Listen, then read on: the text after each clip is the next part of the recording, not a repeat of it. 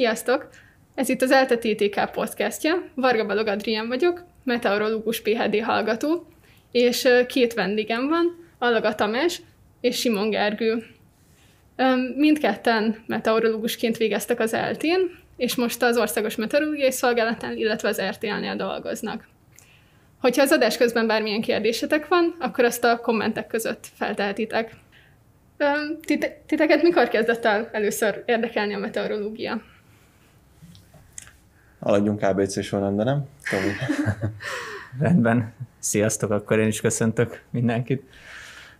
Azt kell mondjam, hogy elég régóta, tulajdonképpen általános iskola 5.-6. osztályában merült ez fel bennem először, addig is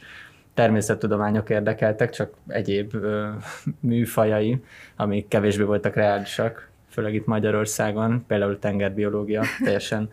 ö, eszméletlenül ez hogy jutott eszembe. Később aztán hát tulajdonképpen azt hiszem, hogy már kezdtek érdekelni a felhők is, és aztán láttam a National Geographic-on egy, egy olyan műsort, ami tulajdonképpen megadta azt a kezdő löketet, hogy igen, én ezzel szeretnék jobban foglalkozni, már amennyire egy általános iskolás ezzel tud foglalkozni. Aztán kaptam a szüleimtől egy számomra akkor még ilyen szakkönyvnek ható kis kötetet, és akkor abból elkezdtem kitanulni. Tulajdonképpen én onnantól egészen célirányosan mentem végig a gimnáziumon, meg az egyetemen is, úgyhogy aztán örültem, hogy végül is sikerült is ilyen szempontból célba érni, és most már meteorológusnak is mondhatom magam. És Gergő? Sziasztok, én is köszöntelek benneteket. Hát nálam annyira nem volt egyenes az út, ugyanis mint minden rendes gyerek én is focista akartam lenni, de hát el kellett dönteni középiskolába, hogy a foci vagy a suli. Hát szerencsére idézőhebb a sulit választottam, és nekem középiskola nagyjából a amikor ugye faktot kellett választani, akkor eldőlt, hogy földrajz, mert azt szerettem a legjobban, illetve az is ment, tehát nagyon közel állt hozzám ez a tantárgy, és gondolkodtam, nézegettem, hogy merre felé lehetne elindulni a föcivel, és akkor igazából nagyon megtetszett ez a meteorológia, érdekeltek engem is a felhők, a légköri folyamatok, hogy lesz a villámlás, tehát nagyjából minden olyan alapvető kérdés, ami minden embert érdekelne, és akkor ugye a földrajzon keresztül választottam ezt a pályát, és igazából ugye az elsődleges cél az ELTE volt, mert itt volt egyenes kimenetel a mesterszakra, Ugye azt nem tudom, hogy tudják a hallgatók, hogy ez, ez egy három plusz két éves képzés, tehát van egy BSC képzés, és erre jön a két éves METO képzés, és amikor én jelentkeztem, ez az MSC már csak itt a TTK működött, és hát most is már csak itt működik, úgyhogy igazából sok választás nem volt, hogy melyik egyetemre menjek, de abszolút nem bántam meg, és egyetem után szinte, hát azt hiszem egy hetet pihentem, és utána már én is elkezdtem dolgozni az OMSZ-nál, úgyhogy igazából úgy azon az egy héten nem sok mindennel foglalkoztam, igazából így hét napig voltam úgymond munkanélküli, de igazából szerencsére szerencsém volt, meg a Tominak is, hogy elég hamar el tudtunk helyezkedni a szakmánkban. Uh-huh. És amikor tudtátok már, hogy érdekelt titeket a meteorológia, és jelentkeztetek az egyetemre, akkor tudtátok, hogy mi, a, mi az, amire számíthattok igazából az egyetemen? Nagyjából igen, nekem az volt a szerencsém, hogy általában már gimnázium alatt is a gimistársaimat kivéve olyan barátaim voltak, akik nagyjából egy vagy két évvel előttem jártak, és volt, aki ráadásul ide a TTK-ra járt. Ő elég jól felkészített már abból, hogy mire számítsak, illetve azért valamennyire meg is próbáltam utána menni, hogy majd mégis miből kéne jónak lenni, vagy, vagy mi kéne, hogy, hogy inkább érdekeljen ahhoz, hogy meteorológus tudjak lenni. Ilyen szempontból talán picit kevésbé ért az hideg zuhanyként, hogy azért itt nagyon-nagyon sok matematika és nagyon-nagyon sok fizika van az oktatás részeként, azért erre mindenkinek érdemes készülni, aki esetleg erre adná a fejét. Hát engem kisebb hideg zuhanyként ért, ha már ezt a szót használta Tomi. Ö, igazából én úgy voltam vele, hogy nagyon szerettem a föcit, ugye emelt szinten is érettségiztem belőle, és úgy gondoltam, hogy hát az azért mégiscsak a meteorológia földrajznak az egyik olyan fa, válfaja, vagy a tudománya, ami, amihez hát mi kéne más, tehát csak a földrajz, és hát azért olvasgattam itt a különböző könyvekben, hogy amik leírták a szakot, hogy hát van egy kis matek, egy kis fizika, de hát úgy voltam vele, hogy biztos csak ilyen érintőleges, csak hogy mi, miből mi következik. Hát aztán nagyon hamar szembesültem vele, hogy igazából ez matek fizika, mint sem földrajz, de nem voltak a szívem csücskei ezek a tantárgyak, de itt igazából megszerettem, mert nagyon fontos tudni a meteorológiai folyamatoknak a hátterét, és ezt bizony matematikai és fizikai egyenletek írják le, úgyhogy hát sokat, tehát úgymond sokat szenvedtem vele, de megérte, tehát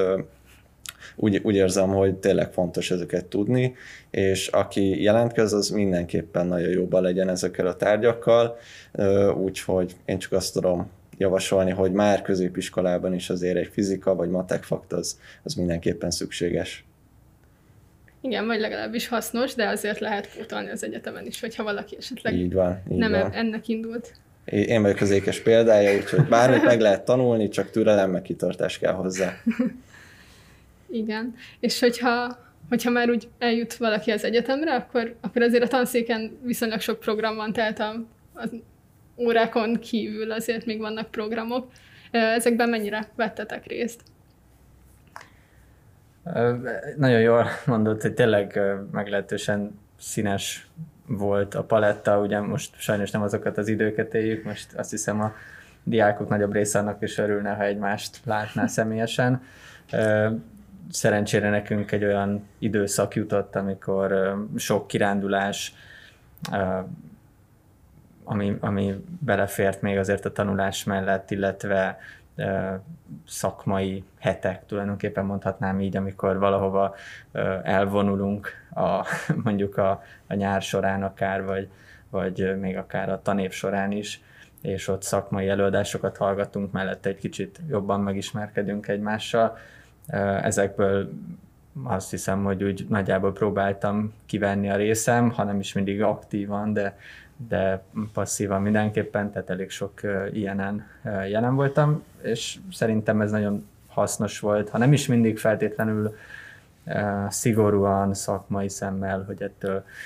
mondjuk a hallgató feltétlenül majd okosabb lesz, és előrébb végez mondjuk a TDK-n, stb., de hogy jobban megismeri a, a tanárait, a társait, akikkel itt azért már mondjam, ennek már nagyobb jelentősége van, mint mondjuk egy gimnáziumban, hiszen itt akár az ember tanárai, később a kollégái is lehetnek. Tehát itt ezeknek ilyen szempontból azért nagyobb jelentősége, nagyobb hangsúlya van. Úgyhogy hát jó néhány ilyenen szerencsére részt tudtam venni, és hát remélem, hogy majd ez a helyzet, ami most van, ez elmúlik, és, és ezek visszatérnek, és akkor másnak is lesz lehetőség ezeket átélni. Igen. Um, és amikor az egyetemet befejeztétek, akkor tudtátok már, hogy merre induljatok? Tehát ugye ezeken a nyári programokon például viszonylag um, sok felől jönnek um, meteorológus dolgozók, és akkor ott ugye a hallgatók megismerhetik, hogy milyen irányokba tanulhatnak tovább, vagy, vagy, vagy hol dolgozhatnak a későbbiekben. Igazából nálam ugye szerencsére nem nagyon sokáig kellett gondolkodni, mert már az utolsó fél évenben meg, megkerestek, vagy hát jelentkeztem a meteorológiai szolgálathoz, de mm, például az előttem lévő időszakban nagyon sajnos nagyon kevés fiatal tudott bekerülni, mert különböző létszámkorlátok voltak, és hát gyakorlatilag szerintem Tomi nálad volt az, hogy nagyjából ilyen kihalásos sorrend volt idézőjelben, tehát nagyon nehéz volt bekerülni. Ez egy kicsit azért stresszeli az embert, hogy hú, mi lesz ha, mi lesz ha, de szerintem most, most abban a helyzetben vagyunk ismét, hogy aki meteorológusnak jelentkezik, annak nagyjából biztosítva van a pályája, ugyanis nagyon szűk a piac, azt be kell látni, de igazából itt nálunk a meteorológiai szolgálatnál is szinte már lepkehálóval kell fogni a, a, a fiatalokat, mert nem azt mondom, hogy munkaerőhiány van, de, de nagyon kicsit már kevesebben is végeznek, illetve jelentkeznek is a szakra, úgyhogy igazából mi gyakorlatilag tártkarokkal várjuk a, a jelentkezőket, és szerintem az is vonzó lehet, hogy itt rengetegféle szakterület van a meteorológiai szolgálatnál, úgyhogy szinte, ha az ember valamiben jó, például előrejelzésben, klímamodellezésben, vagy hasonló szakterületekben, itt nálunk biztos megtalálja a helyét, sőt, ugye most már a, a, ami nagyon-nagyon ritka, az a meteorológus, aki nagyon ért az informatikához, tehát ö, ö, ilyen irányokban is lehet ö, fejlődni, de igazából m, mm, szerintem most már akkora kérdés, vagy akkora ö,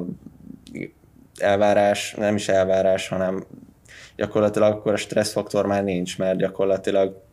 ö, szívesen várjuk a jelentkezőket, meg nagyon gyakran vannak meghirdetve álláshelyek is, és egyre inkább úgy idézőjelesen fiatalodik a mezőny nálunk is, egyre több a fiatal, egy nagy generációváltás zajlik jelenleg, úgyhogy mindenkit arra biztatok, hogyha tényleg tetszik neki ez a szakma, akkor igenis jelentkezzen. Egyébként máshol is el lehet helyezkedni, tehát sok helyütt lesz meteorológusra szükség, sőt a mostani világ ugye arra fele megy, klímaváltozás, éghajlatváltozás, zöld energia, megújulók, hogy a szakemberre mindig szükség lesz, ö, olyan irányt kell választani, amiben van ráció. Tehát lehet, ha én most elkezdeném, akkor valami olyan felé mennék, hogy klímaváltozás, megújulók, tehát a, aminek, aminek úgymond van jövője. Nyilván azért klasszikus előrejelzők is kellenek, de szerintem mindenképpen érdemes ezt a szakterületet választani. És Tomi, te gondolkoztál máson? Hogy neked is egyértelmű volt, hogy hogy a meteorológiai szolgálathoz szeretnél? Őszintén szólva, én a öt évből nagyjából négy és felett akkor még ilyen szempontból létbizonytalanságban töltöttem. Uh, ahogy a Gergő is mondta, tényleg akkor még uh, csúnya szóval élve kihalásos alapon lehetett bekerülni a szolgálathoz, viszont egyértelmű volt akkor is, hogy az ott előrejelzőként egyértelműen a szakma csúcsát jelentette. És ezért hát népes volt nálunk a mezőny az előrejelzői szakon, itt, aki esetleg nem tudja, előrejelző és, és éghajlatos szakok vannak tulajdonképpen a meteorológián belül, a meteorológiai képzésen belül, és hát az előrejelzés a mi időnkben egyértelműen népszerűbb volt. És hát az látszott, hogy tulajdonképpen egy-egy ember sem igazán tudott bekerülni akkor még a meteorológiai szolgálathoz, mi pedig úgy nagyjából 15-20-an indultunk neki a diplomaírásnak, és hát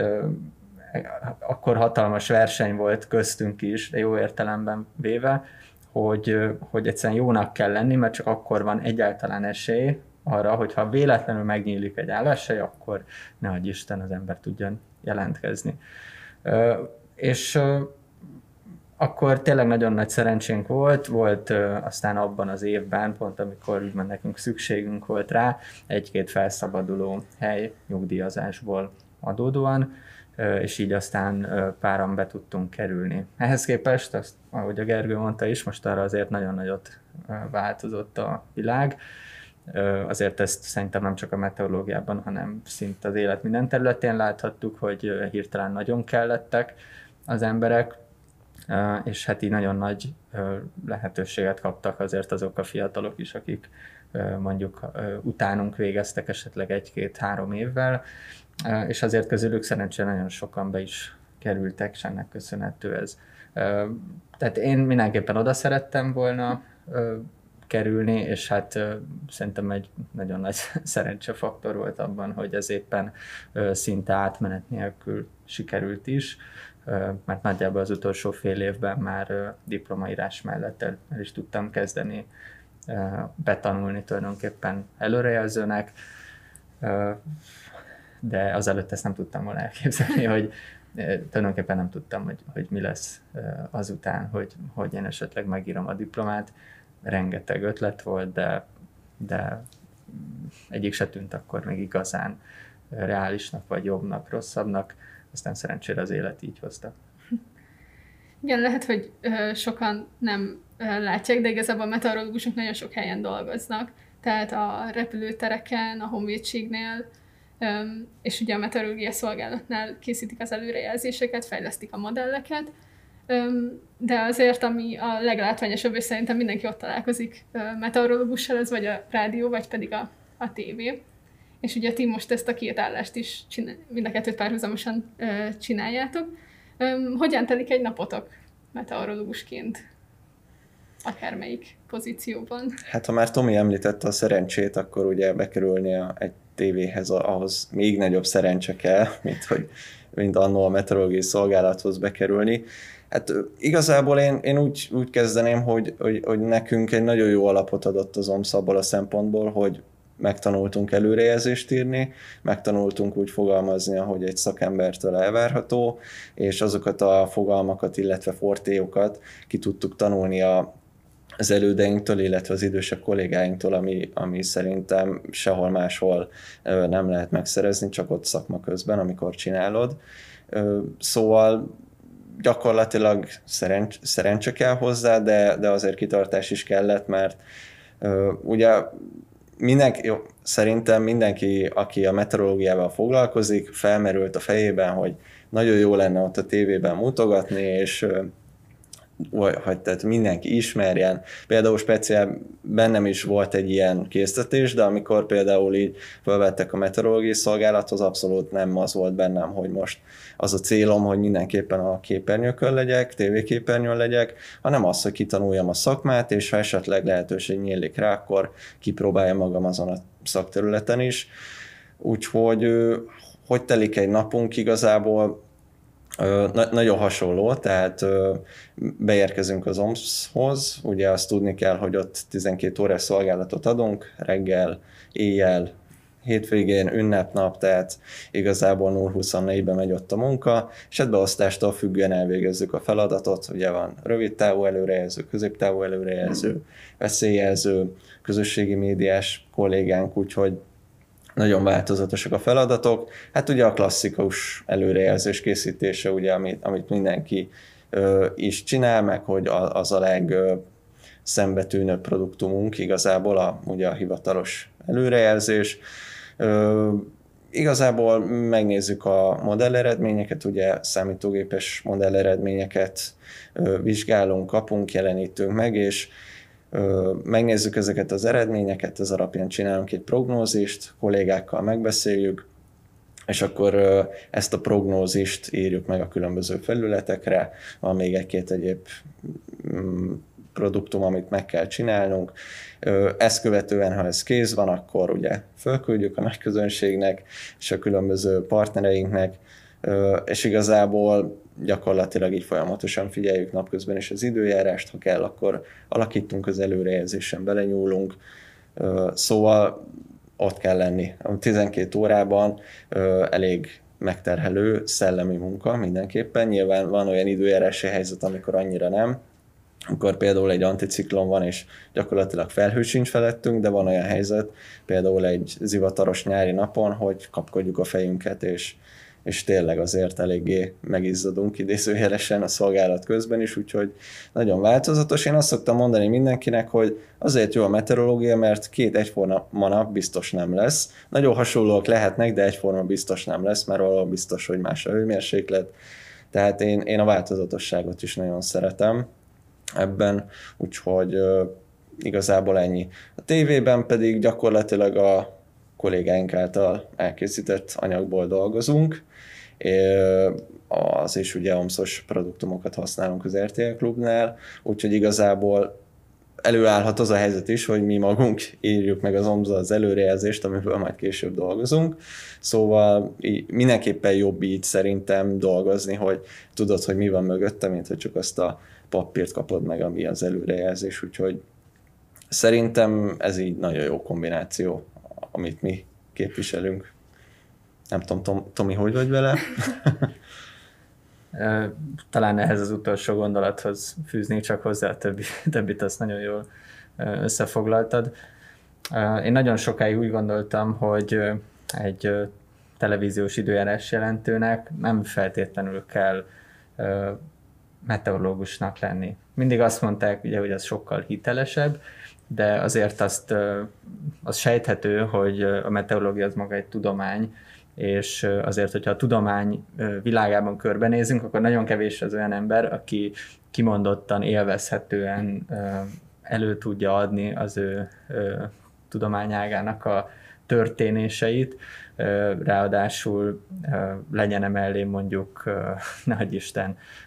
dekoratív, vagy, vagy tudja nagyon leegyszerűsíteni, nem, persze nem magunkra, de itt félreértés ne essék, és, és hogy tudja mondjuk nagyon jól leegyszerűsíteni a mondandóját. Ilyen szempontból szerintem a meteorológia meg az orvoslás két olyan tudományág, ahol, ahol ez nagyon élesen jelentkezik, tehát hogy egy viszonylag bonyolult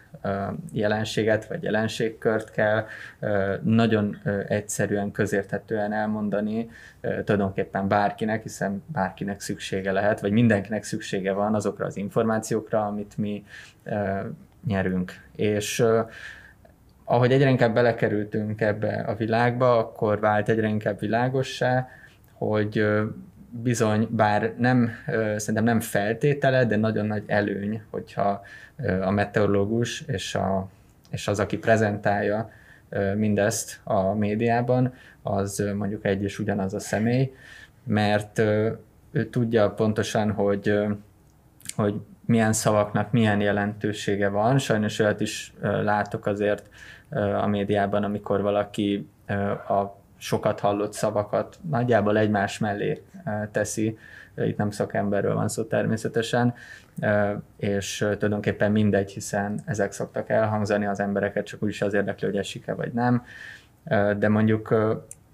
olyat is sokszor lehet mondjuk látni, hogy, hogy nem a kellő jelenségeket hangsúlyozza például egy, egy bemondó, ugyanis ha valaki tényleg csak kap egy nagyjából A4-es papírnyi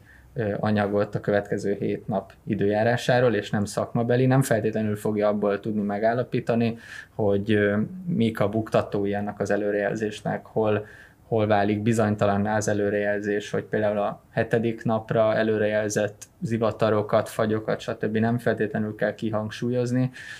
mert azt sokszor nem tudjuk. Van rá esély, de nem, nem arra kell fektetni a hangsúlyt. Ilyen ö, megfontolásokból szerintem kimondottan előnyös az a kombináció, hogyha az előrejelző ö, maga a, a, a bemondó is, és szerencsére ezt volt alkalmunk kipróbálni már csak a meteorológiai szolgálatnál is a nem olyan nagyon régen elindított YouTube csatornánkon például, illetve hát most már kicsit nagyobb közönség előtt is a tévében. Hát igen, és, és különböző időjárási helyzetekben azért azért nagyon más lehet az előrejelzésnek az elkészítése, meg annak a bonyolultsága. Tehát nálunk a tanszéken a hallgatóknak van előrejelzési gyakorlatuk külön, amikor minden nap készítik az előrejelzést, és ezt egy negyed órás időszak, vagy akár fél órát is beszélhetünk néha egy, egy elkészített előrejelzésről. Hogyan tudjátok ezt elmondani, és, és átadni ezt a, ezt a szakmai hátteret fél perc alatt a rádióban, vagy két perc alatt a tévében, vagy hány perces videó lenne erre alkalmas? Hát igen, tehát itt jön az, hogy ugye néha az a negyed óra is, vagy az a fél óra is elég kevés az időjárási helyzet jellemzésére. Igazából nekünk, legalábbis nekem a tévében, illetve a rádióban is az egyik legnagyobb fejtörést az okozza, hogy a bonyolult folyamatokat hogy mondjam el egyszerűen, ugye. Az is a bajom, hogy tehát sokszor érzem, hogy túl sok szakmai zsargont viszek be, és ezáltal a televízió néző esetleg nem tudja, hogy igazából miről is beszélek. Tehát nyilván ez majd a, a rutinnal meg a tapasztalattal jön, de nekem ez az egyik legnagyobb nehézség ebben, hogy azt átadjam, amit igazából tudunk, de van benne némi bizonytalanság is. Szóval Hát rövidre fogva a szót, próbáljuk kiemelni a lényeget, próbáljuk azt megmondani, amit szerintünk a legtöbb embert érdekelhet. Jó példa erre, hogy esni fog-e vagy nem, az már más kérdés, hogy ezt mi okozza, mi a valószínűsége, hogy egy adott pontban esni fog, vagy egy adott országrészben, és sajnos néha az időkeret elég szűkös,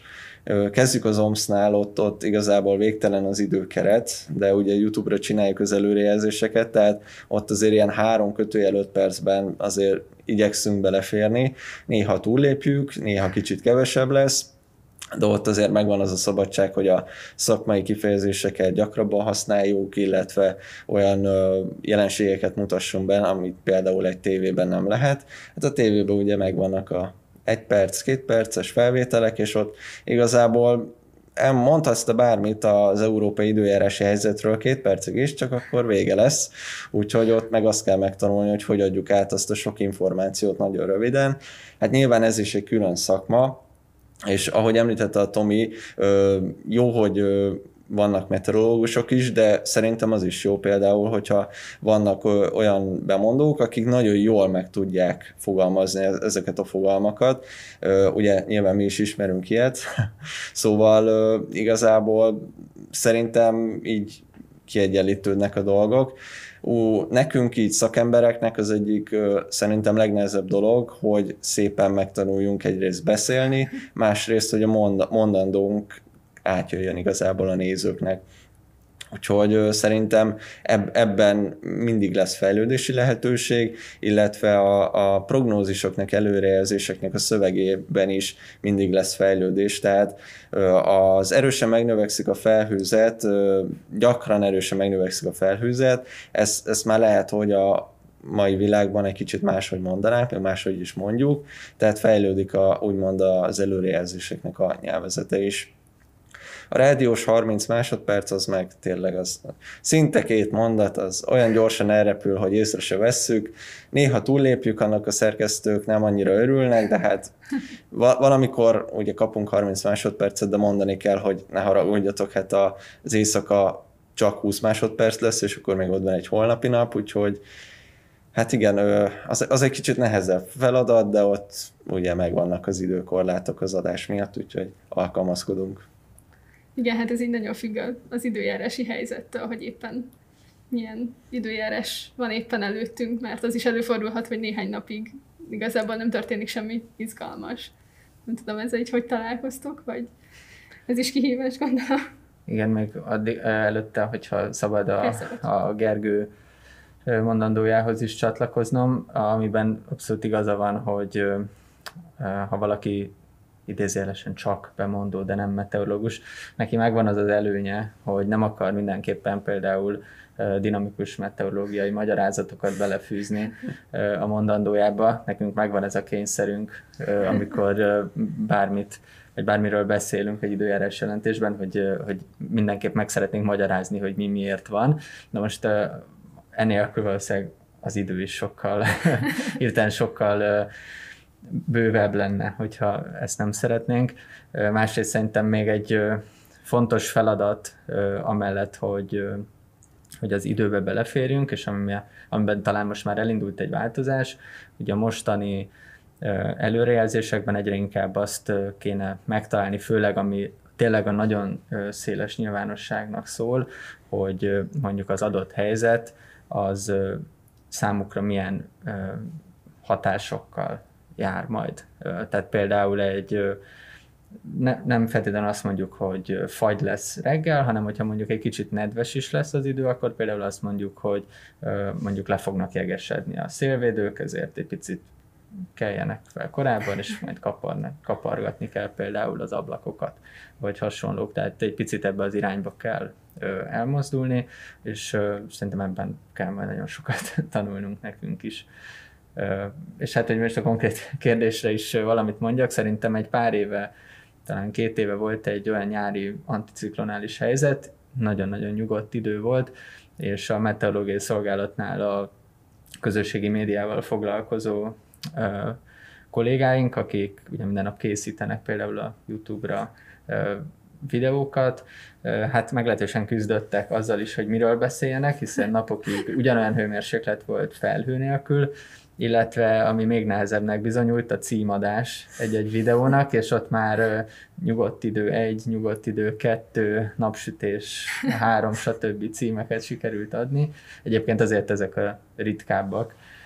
meg bizonyos szempontból azért egyszerűbbek is, tehát olyankor azért egy 30 másodperces rádiót azt könnyebb is kivitelezni, bár hozzá kell tegyem, hogy ezekben a helyzetekben a leggyakoribb, hogy azt mondják nekünk a, a rádió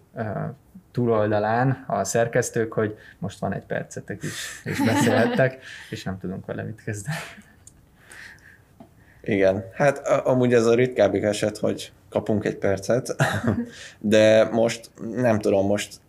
így visszaemlékezve az utóbbi időszakban nem nagyon volt olyan, hogy gondolkodnom kellett az időjáráson, mert nagyon dinamikus mostanában, úgyhogy szerencsére adja a lánk és van miről beszélnünk, de igen, egy ilyen, ilyen tartós anticiklon nyáron, vagy télen egy hideg párna, az azért meg tudja izzasztani mind a tévés, mind a rádiós, mind az előrejelző kollégát, mindenki megvan a bája, de, de szerencsére ezen a télen, hát idézőjeles télen, ugye,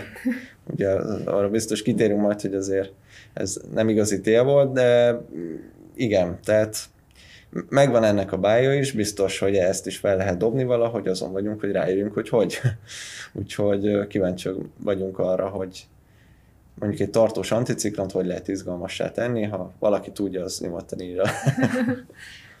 És ilyenkor próbálkoztok esetleg a hallgatók felé um, ilyen meteorológiai szaktudást átadni ezekben a videókban? Tehát, hogy nem csak a konkrét számértékeket mondjátok meg, hogy holnap hány fok lesz, hanem, hanem esetleg a háttérről is egy picit több időtök van beszélni. Igen, ezt szerintem egyébként minden, szinte minden helyzetben, hogyha szűkös az időnk, már amennyire ugye nincs konkrét korlát, de azért, azért tudjuk, hogy a nézőközönség még sem fog feltétlenül időjárás jelentésre 10 percet szánni, ezért mégiscsak kell magunknak húzni egy bizonyos határt. Tehát ezt minden helyzetben egy kicsit megpróbáljuk megmagyarázni. Korábban például arról is vita volt, hogy egy előrejelzési szövegbe bekerülhet-e az a szó, hogy hidegfront. És szerintem mind a ketten Gergővel azt az álláspontot képviseljük, hogy Természetesen nem kell nagyon mély szakmai kifejezésekkel dobálózni, az már kontraproduktív lenne, ez biztos, de az olyan egyszerű, egyszerűbbnek mondható szavak vagy jelenségek, amiket azért már eleve nagyon sokan ismernek, azok megemlítéssel sokszor valószínűleg előnyel járhat, hiszen az emberekben egy képzett társítás fog keletkezni, hogyha azt mondjuk, hogy hidegfront miatt fog mondjuk az északnyugati szél viharossá fokozódni, vagy mondjuk egy hideg párna miatt várható mondjuk néhol lónos szitálás. Ha ezeket azért évekig súlykoljuk, akkor talán az emberekben kialakul egy olyan tudás valahol teljesen hogy mondjam, indirekt, amivel ők majd később képesek lesznek arra, hogyha csak meghallják azt a szót, hogy hidegfront jön, már akkor is sejteni fogják, hogy ez mivel jár. Vagy esetleg gyűjtenek egy olyan tapasztalatot, hogy ha mi azt mondjuk, hogy mediterrán ciklon miatt várható mindenféle csapadék az országban, de nagyon bizonytalan, és elmondjuk évekig, hogy az ilyen helyzetek nagyon bizonytalanok, akkor később talán már annyira nem lepődnek meg azon, hogy az ilyen helyzetekben bizony gyakran akár nagyon nagy csúnya szóval élve bukások is becsúsznak az előrejelzésekbe. Tehát ilyen szempontból szerintem ez hasznos. Nyilván nem kell képleteket levezetni egy ilyen videóban, de hogy alapszintű fogalmak elhangozzanak, mint ahogy például akár egy egyszerű hírblogban az infláció és hasonló szavak nyugodtan beleférnek őket, senki nem kövezi meg emiatt, mert az is egyszerűen kell ahhoz, hogy el tudják magyarázni, hogy mi történik. Úgy szerintem az időjárás jelentésnek is valamilyen, még egy ilyen tűrhető szinten azért illik tartalmaznia, vagy érdemes tartalmaznia ilyen szavakat. Igen, a azért szerintem azért is érdeklődik annyi ember a meteorológia iránt, mert igazából mindenkinek az életét befolyásolja, és talán ezért is vagyunk érzékenyebbek, vagy ezért is érzékenyebb mindenki arra, hogy most egy előrejelzés az, az jó lesz-e, beválik-e, vagyis az lesz-e, amire számítunk belőle. Mert nem biztos, hogy, hogy valakinek, tehát mindenkinek ugyanez a jó időjárás, mert ugye valaki a csapadékos időnek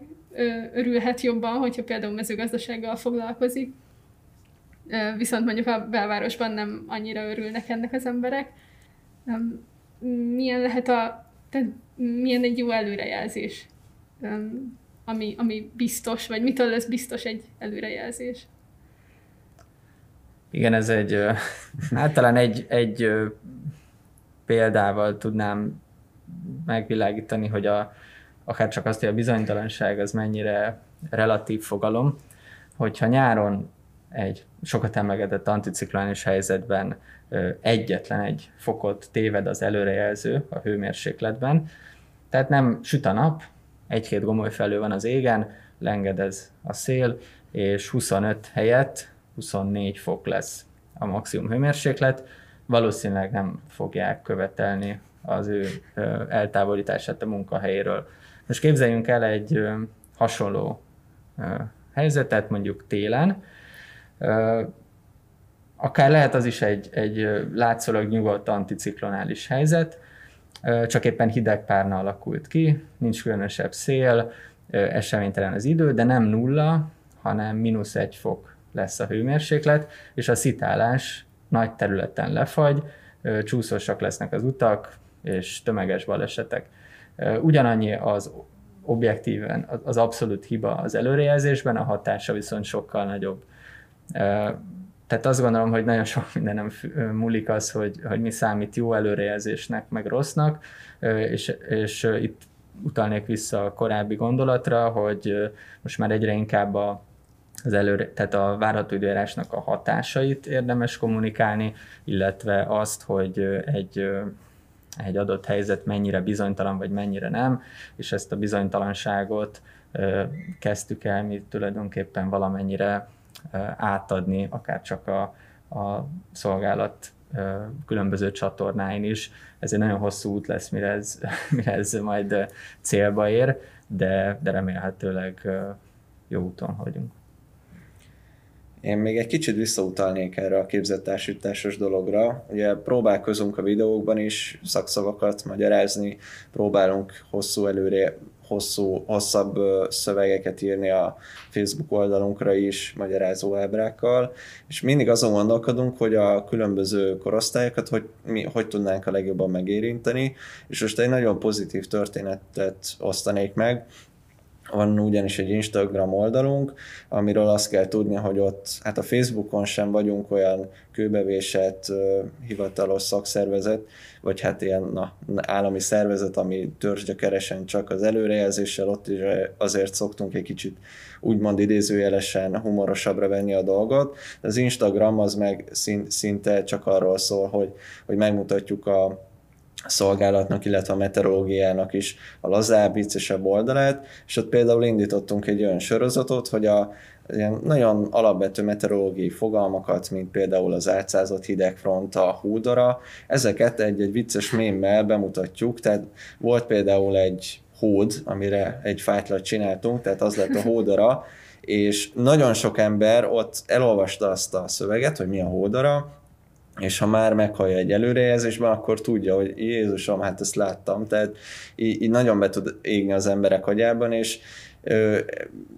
mindig keressük azokat a módokat, ahol a, igazából a legfiatalabbakat is meg tudjuk szólítani, és ez egy ilyen nagyon jó kis sikertörténet, úgyhogy ezt visszük tovább is. Szóval van egy csomó ötletünk, és szeretnénk azt is ott megmutatni, hogy azért ö,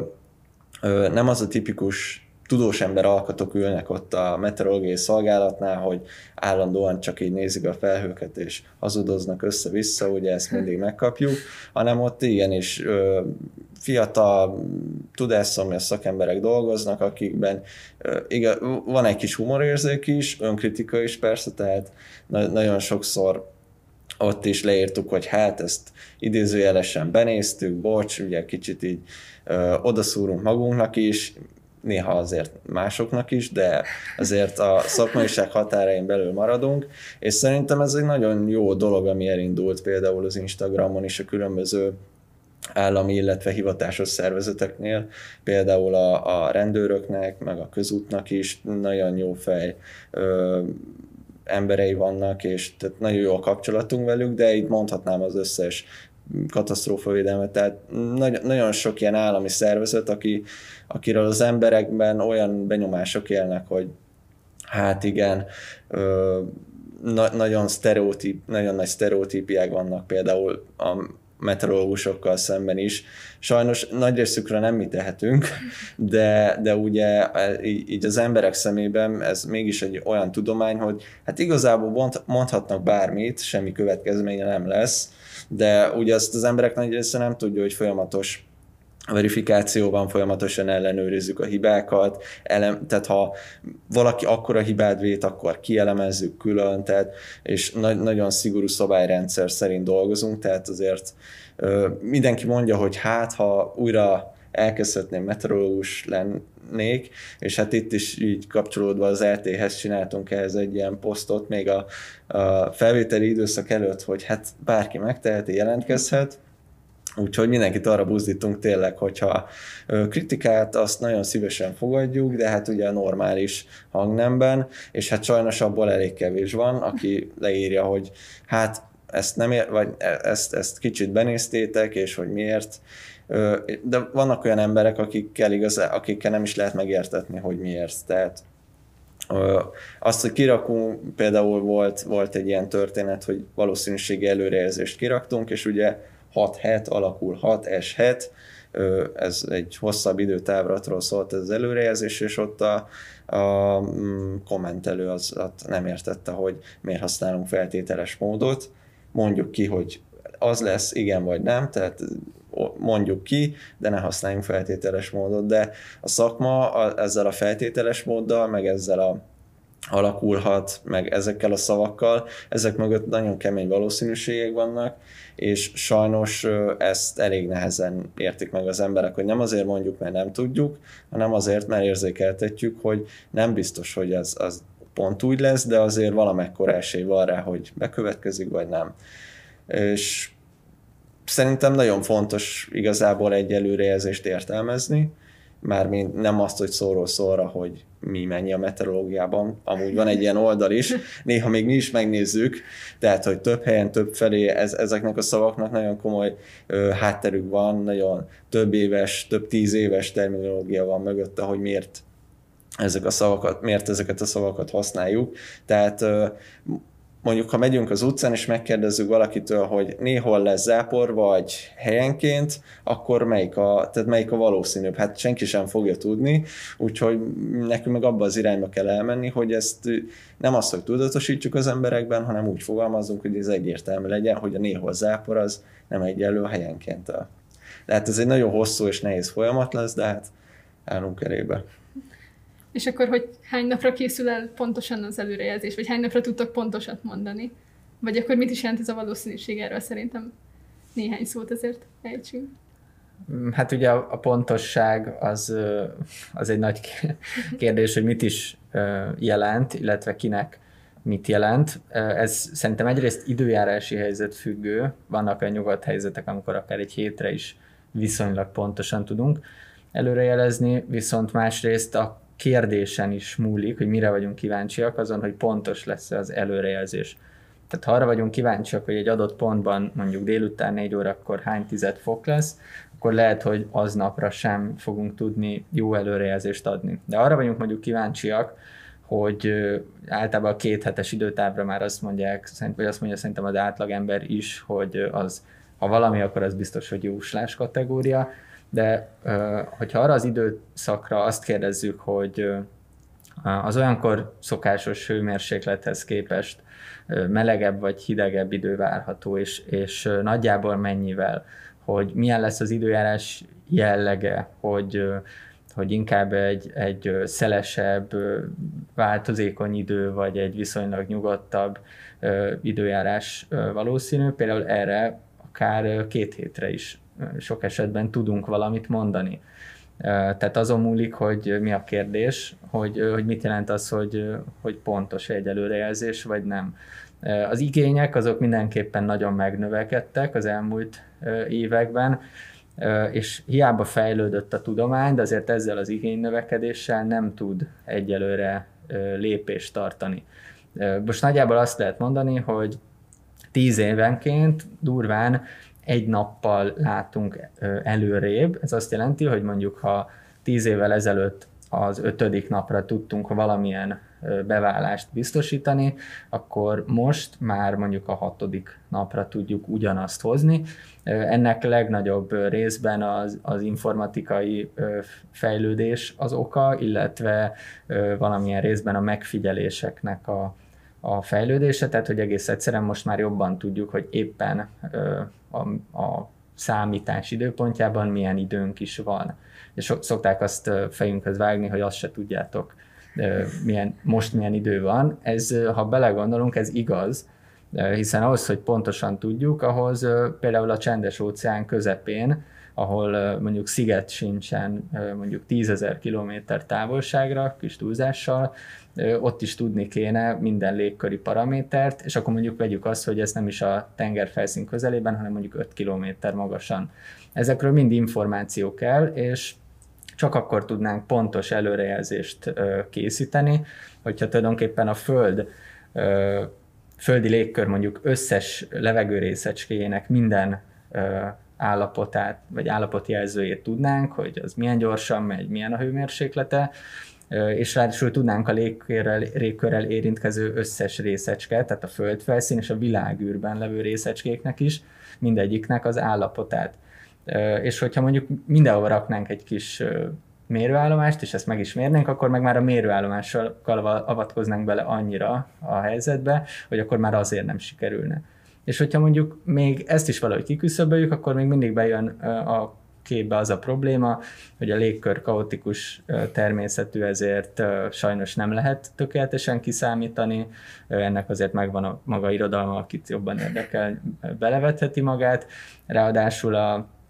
számítástechnikának megint csak ismert határai vannak, bár ez fejlődik. Az a lényeg, hogy rengeteg buktatója van annak, hogy már csak matematikailag elvileg sem lehet tökéletes előrejelzést készíteni. És a probléma az, hogy az emberek ezzel nincsenek tisztában, az, az elvárás tulajdonképpen az, hogy meg kell mondanunk, milyen idő lesz, ráadásul igen-nem választ kell adni, de, de sajnos mi ezt egyrészt nem is ígérjük, hogy, hogy meg tudjuk mondani kellő pontossággal, és azt sem tudjuk ígérni, hogy ez valaha is így ebben a formában meg tud valósulni, mert ennek egész egyszerűen elvi korlátai vannak. Azt látjuk, hogy ez azért valamennyire működik, tehát mégiscsak tudunk használható előrejelzéseket készíteni, aki ebben kételkedik, az ne üljön föl szerintem például egy, egy utasszállító repülőre, pedig azért valahogy azok is közlekednek egész nagy számban. Nekik például az időjárás előrejelzések kulcsfontosságúak, és hát mégsem szerencsére zuhannak le halomra ezek a gépek. Tehát azért valahol mégiscsak működik. És érdemes abba belegondolni, hogy hogy mondjuk az a tudomány, amely szinte négyzetméterre pontosan letesz egy rovert a Marson, az, az nem feltétlenül képes arra még, hogy mondjuk a holnapi időjárást tized fokra előrejelezze. És ennek oka van. Nem feltétlenül az, hogy mi ennyire képzetlenek vagyunk, vagy csak felvesszük a nagy pénzeket, és aztán hazamegyünk, hanem egész egyszerűen sajnos ezt tudja most az, az előrejelzés, de ami egy nagyon nagy különbség a múlthoz képest, hogy most már tudjuk, hogy mennyire nem tudjuk. Tehát vannak valószínűségek, egész egyszerűen meg tudjuk azt fogalmazni, hogy az a bizonyos holnapi, vagy mondjuk a, az a bizonyos egy hét múlva várható időjárás, az hol biztosabb, hol bizonytalanabb. Hogy például a hőmérséklet az kérdésesebb, a felhőzet például az még kérdésesebb, de hogy mondjuk nem lesz csapadék, az szinte biztos. Ilyen kijelentéseket mondjuk 20 évvel ezelőtt ebben a formában nem lehetett tenni, akkor volt egy számításunk, az mondott valamit, és mi az, az alapján tudtunk mondani megint csak valamit, és az szinte biztos, hogy nem úgy volt. Ebben most már nagyon nagy változások vannak, és valahogy ennek az információnak, tehát a bizonytalanság feldolgozásának a képességét kell nekünk minél több embernek átadni, illetve nem csak embernek, hanem akár szolgáltatóknak, tehát például például egy energiaszolgáltatónak azért az is információ, hogy mennyi a valószínűség, hogy egyáltalán ki fog sütni a nap egy adott napon, meg mennyi az esély annak, hogy nem, mert erre mondjuk ő úgy tud tervezni ennek alapján, hogy mondjuk ne bukjon akár milliókat is egy, egy adott helyzetben. És lehet, hogy egy adott napon ez nem fog bejönni, de a valószínűségeknek az a lényege, hogy mondjuk ezt egy évig csinálja, akkor ha a valószínűségek a megfelelő arányban valóban be is válnak, akkor ő összességében ezzel nyerni fog. Valahogy ezt a szemléletet kell átadnunk, azt hiszem. Igen, mert szerintem nagyon sokan azt várják el, hogy a, a telefonon megnyitott alkalmazásban ott legyen a, a pontos előrejelzés, és ez ugye megjeleníti akár egy hétre előre, vagy akár két hétre előre is. És, és akkor nektek pont inkább ez a feladat, hogy ezt, ennek a bizonytalanságát is közvetítsétek valahogy az embereknek. Igen, igen, igen. Hát sokszor megkapjuk, hogy bezzeg régen, amit mondtak a tévében, az úgy is lett, és hát régen sokkal pontosabban meg tudták mondani. Hát régen volt egy információforrás, ugye a tévé, amikor ugye ment. Tehát igazából jól mondta Tomi, hogy régen egy, egy kimenetelt láttunk, és arra próbáltunk valamit mondani, vagy hát a szakma nagyjai, arra adtak előrejelzést. A mostani helyzetet megnézzük, mindenkinek ott a zsebébe a telefon, mindenki látja, milyen idő lesz, és igazából az, a, az az egyik legnagyobb baj, hogy nem tudják, hogy az adat egyáltalán honnan származik. Tehát, hogy most mindegy, hogy milyen telefonunk van, elővesszük, megnézzük a gyári,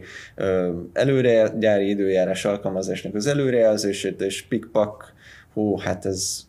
tudja két hétre előre mi lesz, nincs is szükség meteorológusra. Na igen, de ha megnézzük például egy hidegpárnás helyzetben, amikor a telefonban lévő előrejelzés azt se tudja, hogy van fölöttünk felhőzet, hanem derült időt ad, mert például az a modell, ami azt az előrejelzést adja, az egy tegyük fel egy amerikai modell, és a Kárpát-medencének az időjárása nincs úgy beleintegrálva, mint például egy előrejelzőbe, tehát azért ezek a telefonos alkalmazások is, is megvannak ugye a korlátai. A legnagyobb korlát az az, hogy ott nincs emberi beavatkozás, tehát az egy számítógépes számítás, amit igazából modellrácsokra van kiszámítva, és igazából ott nincs emberi belenyúlás, tehát az mutathat bármit, azt gyakorlatilag úgy előrejelző szakember nem nagyon látja, mert hát ugye a világ összes településére azért nem lehet előrejelzést készíteni, még a legnagyobb előrejelző központokban sem. Tehát amit a telefonon látunk, az igazából egy nyers modell kimenetel, és mi szakemberek azon vagyunk, hogy ezeket a modelleket összevessük, és, ezek, és az előrejelzési tapasztalatot belerakjuk, és akkor tudjunk egy olyan előrejelzést prezentálni, ami igazából használható, mert azért mi sem vagyunk tökéletesek, de a modelleket még szerencsére úgymond meg tudjuk verni, hogyha verifikálnánk őket. És igen, szerintem is ez az egyik legnagyobb probléma, hogy, hogy hogyan adjuk át azt az információt, hogy bizonytalan a, a mindennapi embernek, hogy hát klasszikus nyári helyzet, mindenki kérdezi, lesz eső hát gomoly felhős, mm, záporos időben, hát mondom, eső az biztos nem lesz, de ha úgy esik valami az égből, az csak eső lehet. Tehát az eső, zápor, netalenten zivatar közötti különbség trivialitásnak tűnik szakemberként, de nagyon sokan, hát esik-esik, tehát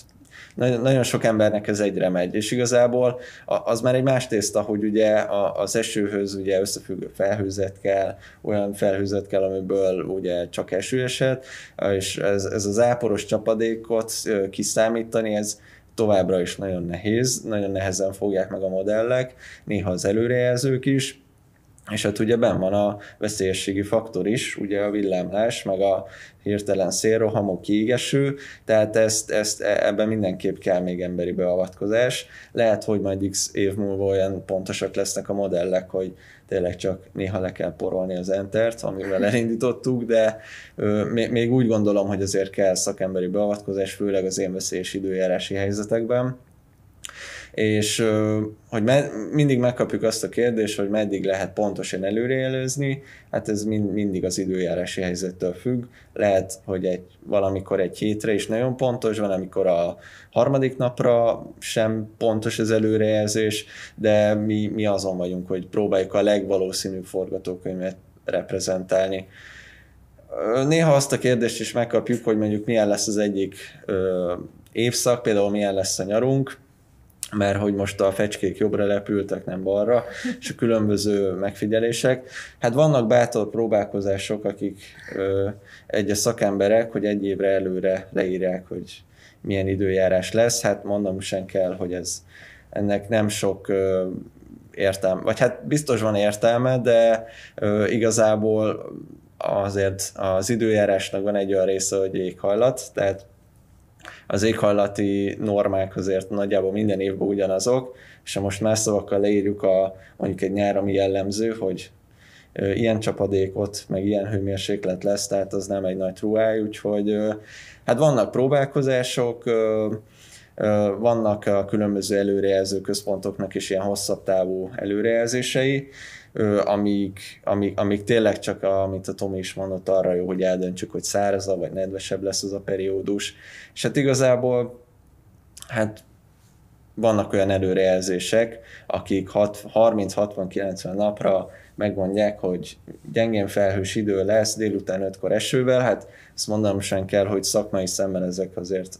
ö, nevettetőek. Sajnos azért már olyat is láttunk, hogy egy ilyen két, mondjuk két hónapra szóló erőrejelzés szó szerint leírtak a sajtóban, hogy hát most például a mm, két hónap múlva pénteken ilyen meg ilyen idő lesz, tehát ezt, ezt még nem tudjuk hova rakni. Hát igen, főleg, hogyha nagyon bizonytalan időjárási helyzet van, akkor, akkor már a holnapi előrejelzés Persze. is nagyon necces lehet, meg akár az is lehet, hogy, hogy mondjuk egy zápor az, az a város egyik felében, mondjuk Budapest egyik felén tapasztalunk csapadékot, Pesten meg, meg nem, és akkor hát úgymond jogosan mondhatják a, az emberek, hogy, hogy itt nem volt pontos az előrejelzés, és talán ezért fontos, hogy a bizonytalanságát ezeknek ö, kommunikáljátok, vagy átadjátok azt, hogy, ö, hogy, hogy milyen is egy ilyen felhő, vagy hogyan kell ezt igazából elképzelni. Igen, ez egy nagyon jó példa egyébként, amit említesz. Egy ilyen tipikus mondjuk nyári helyzet, amikor a teljesen véletlenszerűen ö, növekvő, ilyen karfiol alakú felhőkből esik olyan záporeső, mondjuk, hogy az utca egyik végében esik, a másikban nem, ugye szokták ezt mondani, de hiába szokták ezt mondani, mégsem,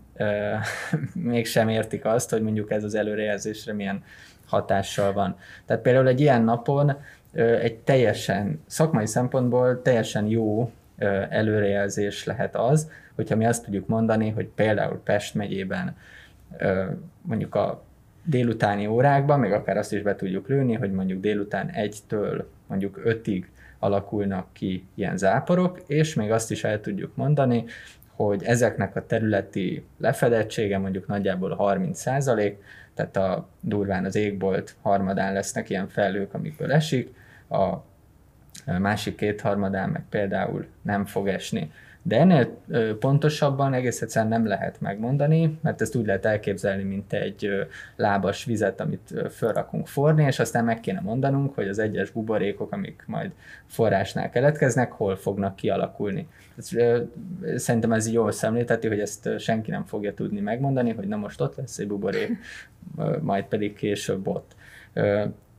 Ettől függetlenül ez egy használható előrejelzés is lehet akár, hogyha ezt jól tudjuk kommunikálni, hogy egy ilyen jellegű idő lesz, illetve hogyha a befogadó oldalon is magukévá teszik azt, hogy, hogy van ez az időjárási helyzet, és ez bizony olyan, hogy azért ha már mondjuk egy harmad esélye van annak, hogy elázom, akkor azért valószínűleg rakok be egy kis esernyőt, mert akkor megéri de ettől meg egyáltalán nem biztos, hogy ott fog, és az nem azt jelenti például, hogy, hogy akkor, na már megint nem tudták, hogy milyen idő lesz, hanem egész egyszerűen itt van valahol a, a határa az előrejelzésnek. És ez akár lehet, hogy csak a, mondjuk egy reggel készített előrejelzés aznap délutánra, ami mondom ilyen szempontból pontos, de akit például éppen nem vert el aznap az eső, annak számára nem volt pontos, de előfordulhat olyan helyzet is, hogy mondjuk az aznapi előrejelzés az még bizonytalan, például egy frontátvonulás miatt, de mögötte például stabilizálódik az idő, egy anticiklon épül ki, és mondjuk az ötödik nap már sokkal biztosabb, mint az első. Egészen furcsa kombinációk vannak, de, de ez, ez mind belefér. És kaptok ezekre visszajelzéseket, hogy, hogy ez most megint nem volt jó, vagy... Vagy hogy, hogy lenne jobb esetleg? Hát, mivel elég aktívak vagyunk a közösségi médiában, így azért kapunk hideget, meleget. Igazából a, vannak olyan kritikák, amik tél, tényleg teljesen jogosak, tehát például nem is olyan régen velem is előfordult, vagy hát nem velem, hogy a szolgálattal előfordult, hogy egy ilyen fátyolfelhős időtre gondoltunk, de inkább derült égre gondoltunk. Lesz némi fátyolfelhőzet, meg volt említve az előrejelzésben, de mindenkinek ez a pozitív naposabb forgatókönyv volt a, a fejében. Egyébként az összes időjárásra foglalkozó oldalnak is. És hát ez egy olyan helyzet volt, amikor Afrikából egy jó adag kis sivatagi eredetű por is bekerült a légkörbe, amit ugye a légköri modellek azért annyira még nem jók, hogy ezt is belevegyék a számításokba, és gyakorlatilag az történt, én pont éjszakai szolgálatban voltam, hogy láttam, hogy jó vastag felhők érkeznek. És hát itt már gondoltam, hogy ez a derült idő, ez egy kicsit necces lesz, úgyhogy ott az előrejelzésre rá is kellett ugye frissíteni, klasszikusan mondva bele kellett nyúlnom, hogy hát azért ez nem lesz olyan verőfényes napsütés reggel, és hát fölkelt a nap, vagy hát fölkelt a nap, de nem láttam, úgyhogy az egész ország nagy része jó vastag fátyolfelhőzet borította, tehát gyakorlatilag borult volt az ég, mondjuk ki. Tehát ez egy elég szembetűnő hiba volt. Na hát ott kaptunk hideget, meleget. Természetesen a televízióban is én voltam, úgyhogy ugyan, ugyanezt elmondtam, tehát két oldalról kaptam én a, úgymond a savazást, de természetesen ez benne van, és csupán annyi történt, hogy ez a sivatagi por belekerült a légkörbe, és egyszerűen olyan lett a felhőknek az összetétele, hogy sokkal vastagabb lett, mint amit az összes modell adott. Ez, ez igen, ez egy elég nagy hiba volt. Azt szoktam mondani mindig, hogy ha, ha azt, azt mondjuk, hogy sütni fog a nap, és, és felhős idő van, az, az nagyon nagy hiba, de azt mondjuk, hogy borult lesz az ég, és országosan kisüt a nap, na hát azt, azt meg kicsit könnyebben megbocsátják. Úgyhogy igen, szoktunk kapni szép kommenteket, kritikákat, erre azért ö, válaszolunk, néha egy kicsit ironikusan bevalljuk, mert valamivel nem tudom mit kezdeni, tehát olyan stílusban érkezik, hogy, hogy ö, az, azzal nem tudunk mit kezdeni. A, a legáltalánosabb, amit már említettem, hogy, hogy mindenki azzal jön, hogy hát ez, ez egy olyan szakma, hogy itt bármit lehet mondani, és hogy ö, ö, fölvesszük ugye zsíros fizetési csekket, hát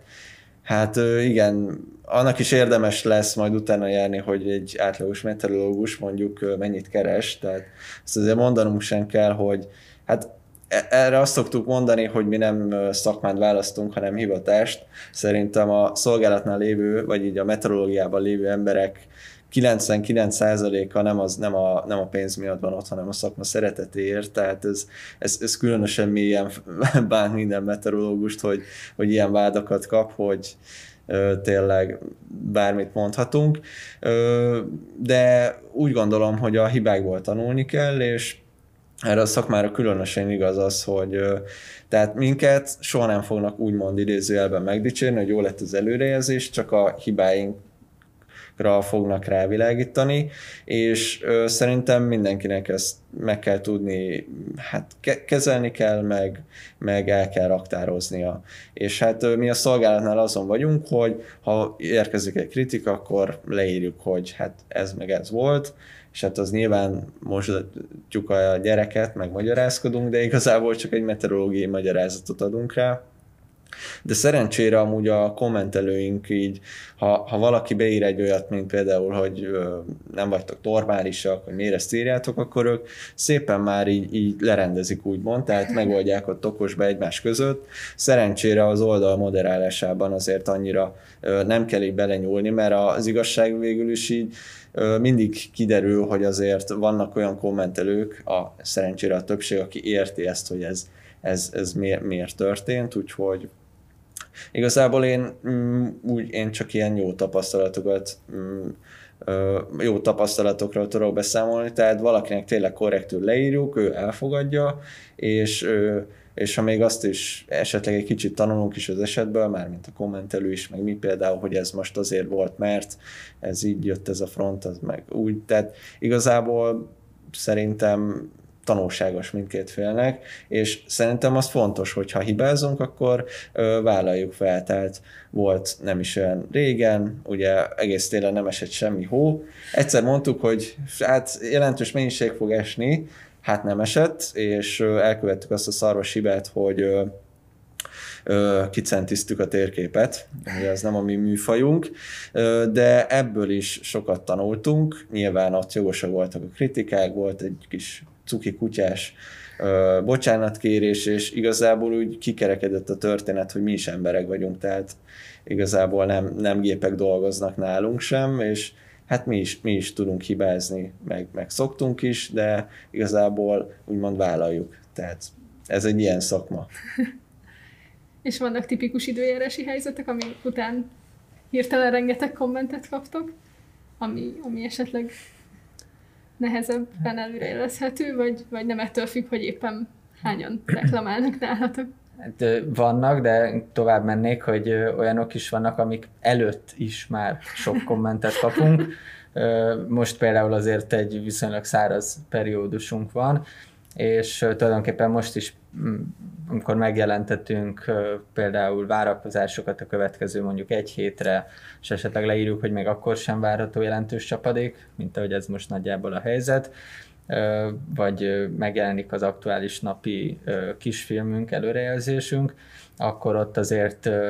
sokan vannak, akik nehezményezik, hogy de hol van már az eső, mint hogyha mi elzártuk volna a csapokat tehát ez, ez teljesen létezik, sőt, a legrosszabb, amikor tudjuk, hogy egy olyan helyzet van, ami nagyon kérdéses, megpróbáljuk a lehető legjobban kezelni, elmondani a bizonytalanságokat, de tudjuk, hogy, hogy szinte biztos, hogy valahol az elcsúszhat az az előrejelzés, és tudjuk is, hogy ennek lehetnek mondjuk a befogadó közönség részéről negatív vonzatai, vagy, vagy olyan visszajelzések, és aztán ezek persze többnyire be is igazolódnak. De ez egyébként azt gondolom, hogy nem rossz, tehát a, ez a mai világnak vagy technikának az egyik előnye is, hogy például szerintem egy nagyjából 40 évvel ezelőtti időjárás jelentőnek, aki, aki ugye tulajdonképpen kapcsolatban állt ilyen módon a, az emberekkel.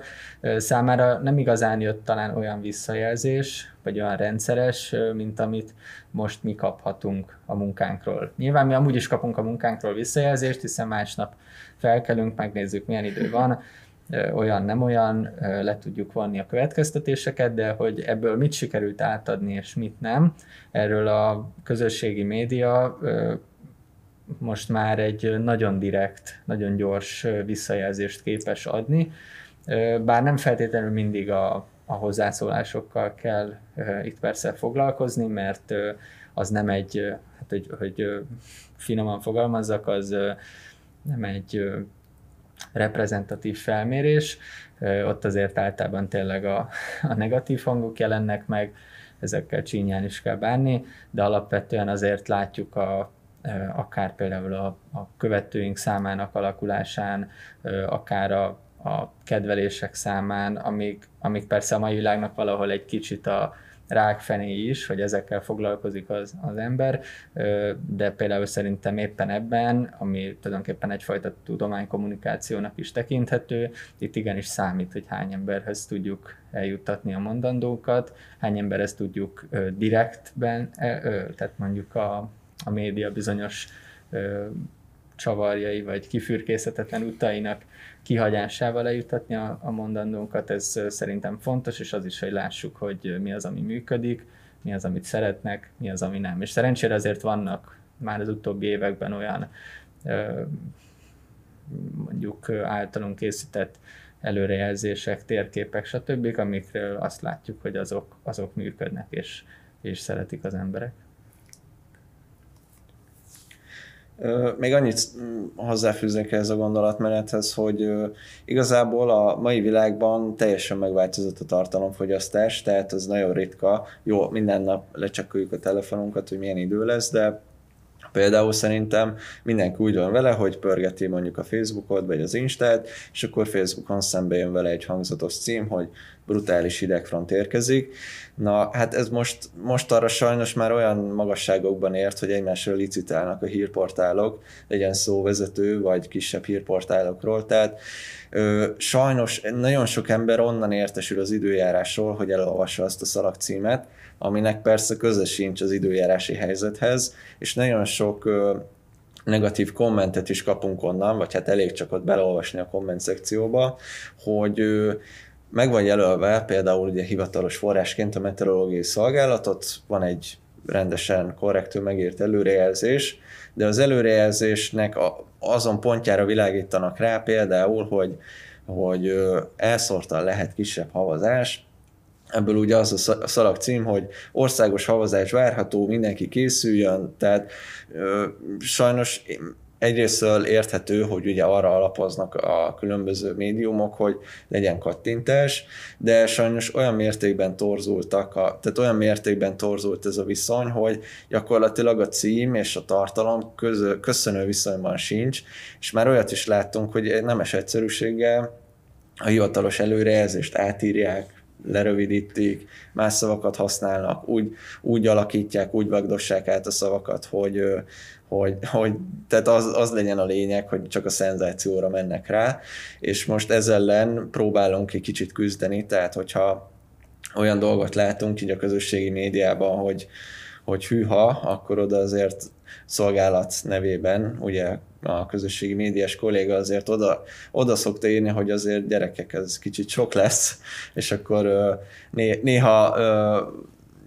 lazább stílusba írja ezt, teszi meg az illető, de mind, mindig odaírja, ugye, hogy hát itt lehet olvasni hivatalos előrejelzéseket, de az embereknek arra nincs ideje, hogy mindig fölmenjen mondjuk a met.hu-ra és elolvassa, hanem csak ott pörgetés, akkor hú, hát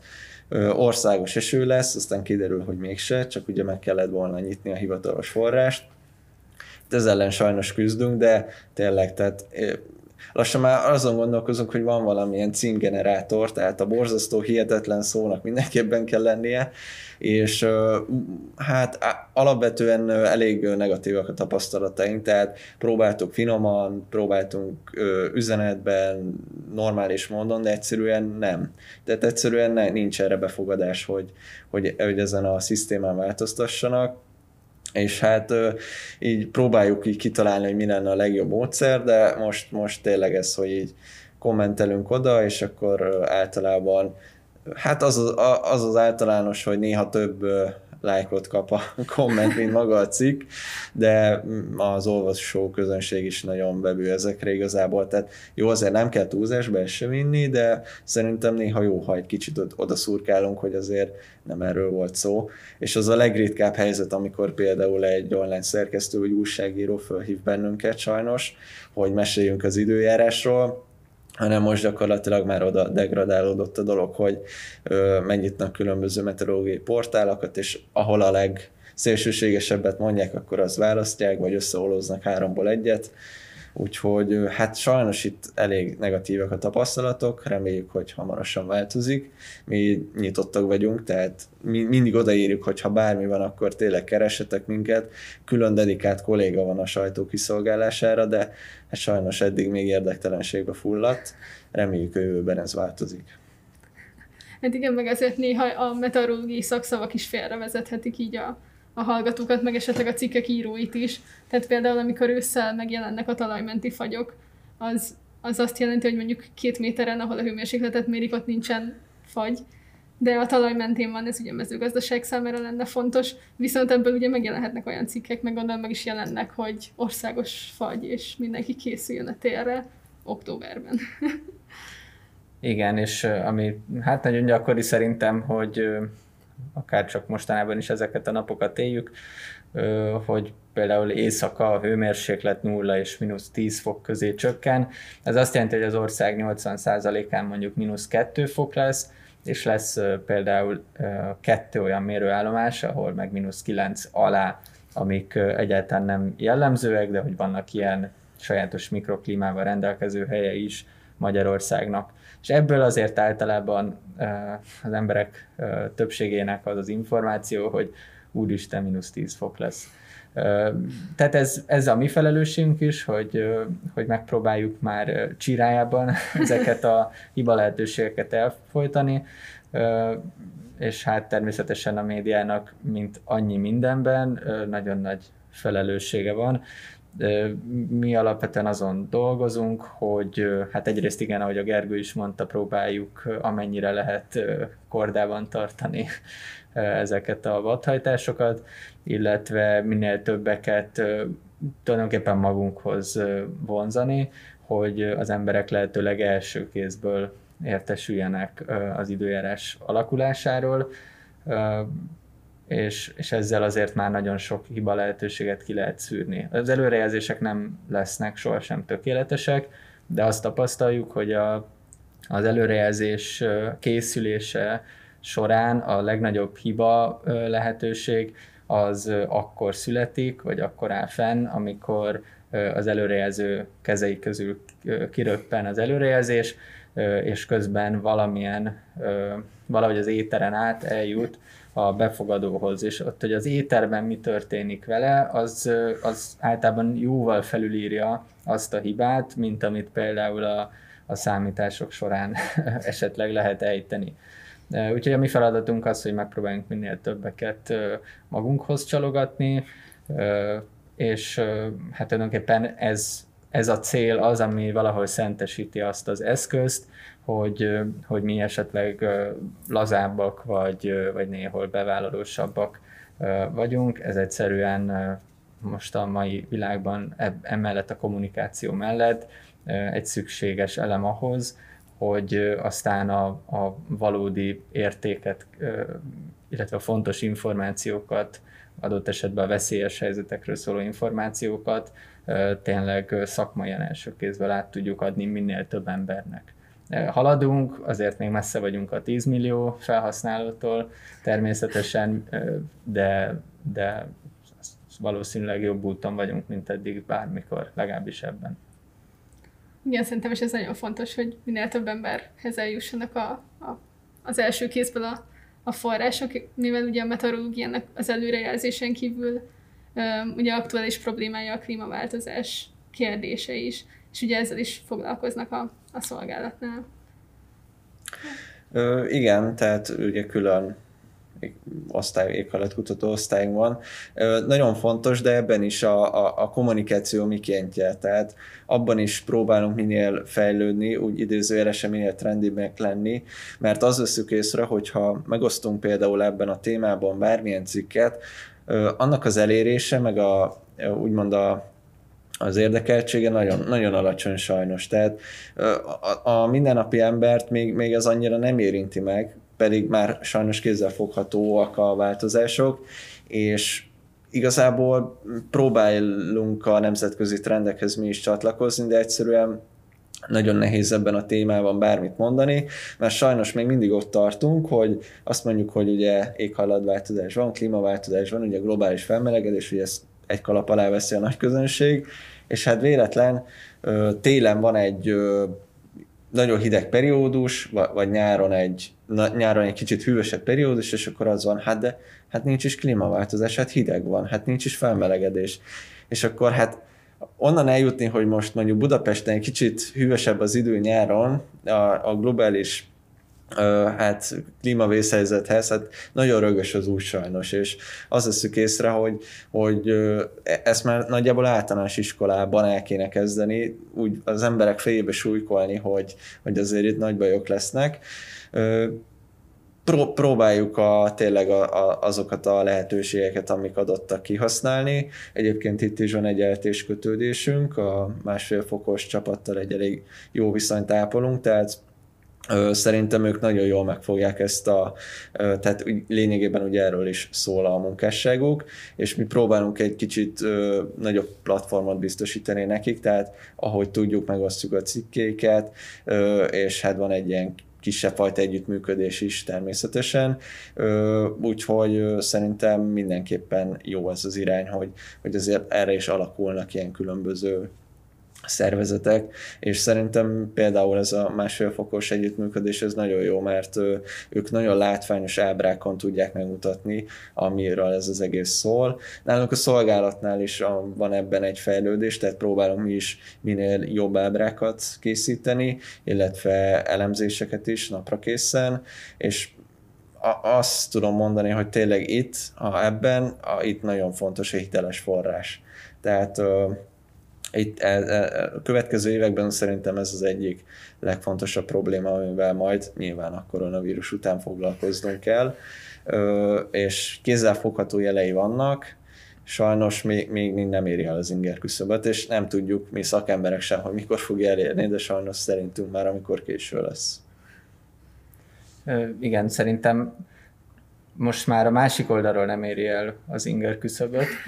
Amikor elkezdtük az egyetemet, akkor azért még a klímaszkepticizmus jóval erősebb volt, mint most. Nem csak a tudományban, hanem a, az átlagember köré, köreiben is. Mostanra mindenkinek, amennyire látjuk a visszajelzésekből is, amilyen természetes, hogy hát igen, ez nem így volt, most nem, megint nem volt tél, hát igen, ez már a klímaváltozás, tudomásul vettük, hát nem volt olyan hideg a tél, igazából talán még sokakat nem is zavar, egyelőre a legtöbben szerintem ezt elfogadják, tudomásul veszik, de mivel nem érzik még úgy a bőrükön, ezért egy picit lehet rajta mondjuk nyafogni, hogy nem olyan az idő, mint szeretnénk, vagy mint megszoktuk, vagy mint a mesékből hallottuk, hogy, hogy nagyanyáinknál még, még térdigérő hó volt minden télen, stb. De ahogy látjuk, erre valószínűleg nagyon jó példa a mostani járványhelyzet, hogyha valami olyan esemény történik, ami mindenki,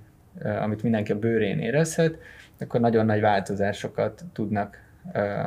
elérni az emberek a saját életükben is. Hirtelen meg, meg tudják oldani, hogy mondjuk ne kelljen annyit autózniuk,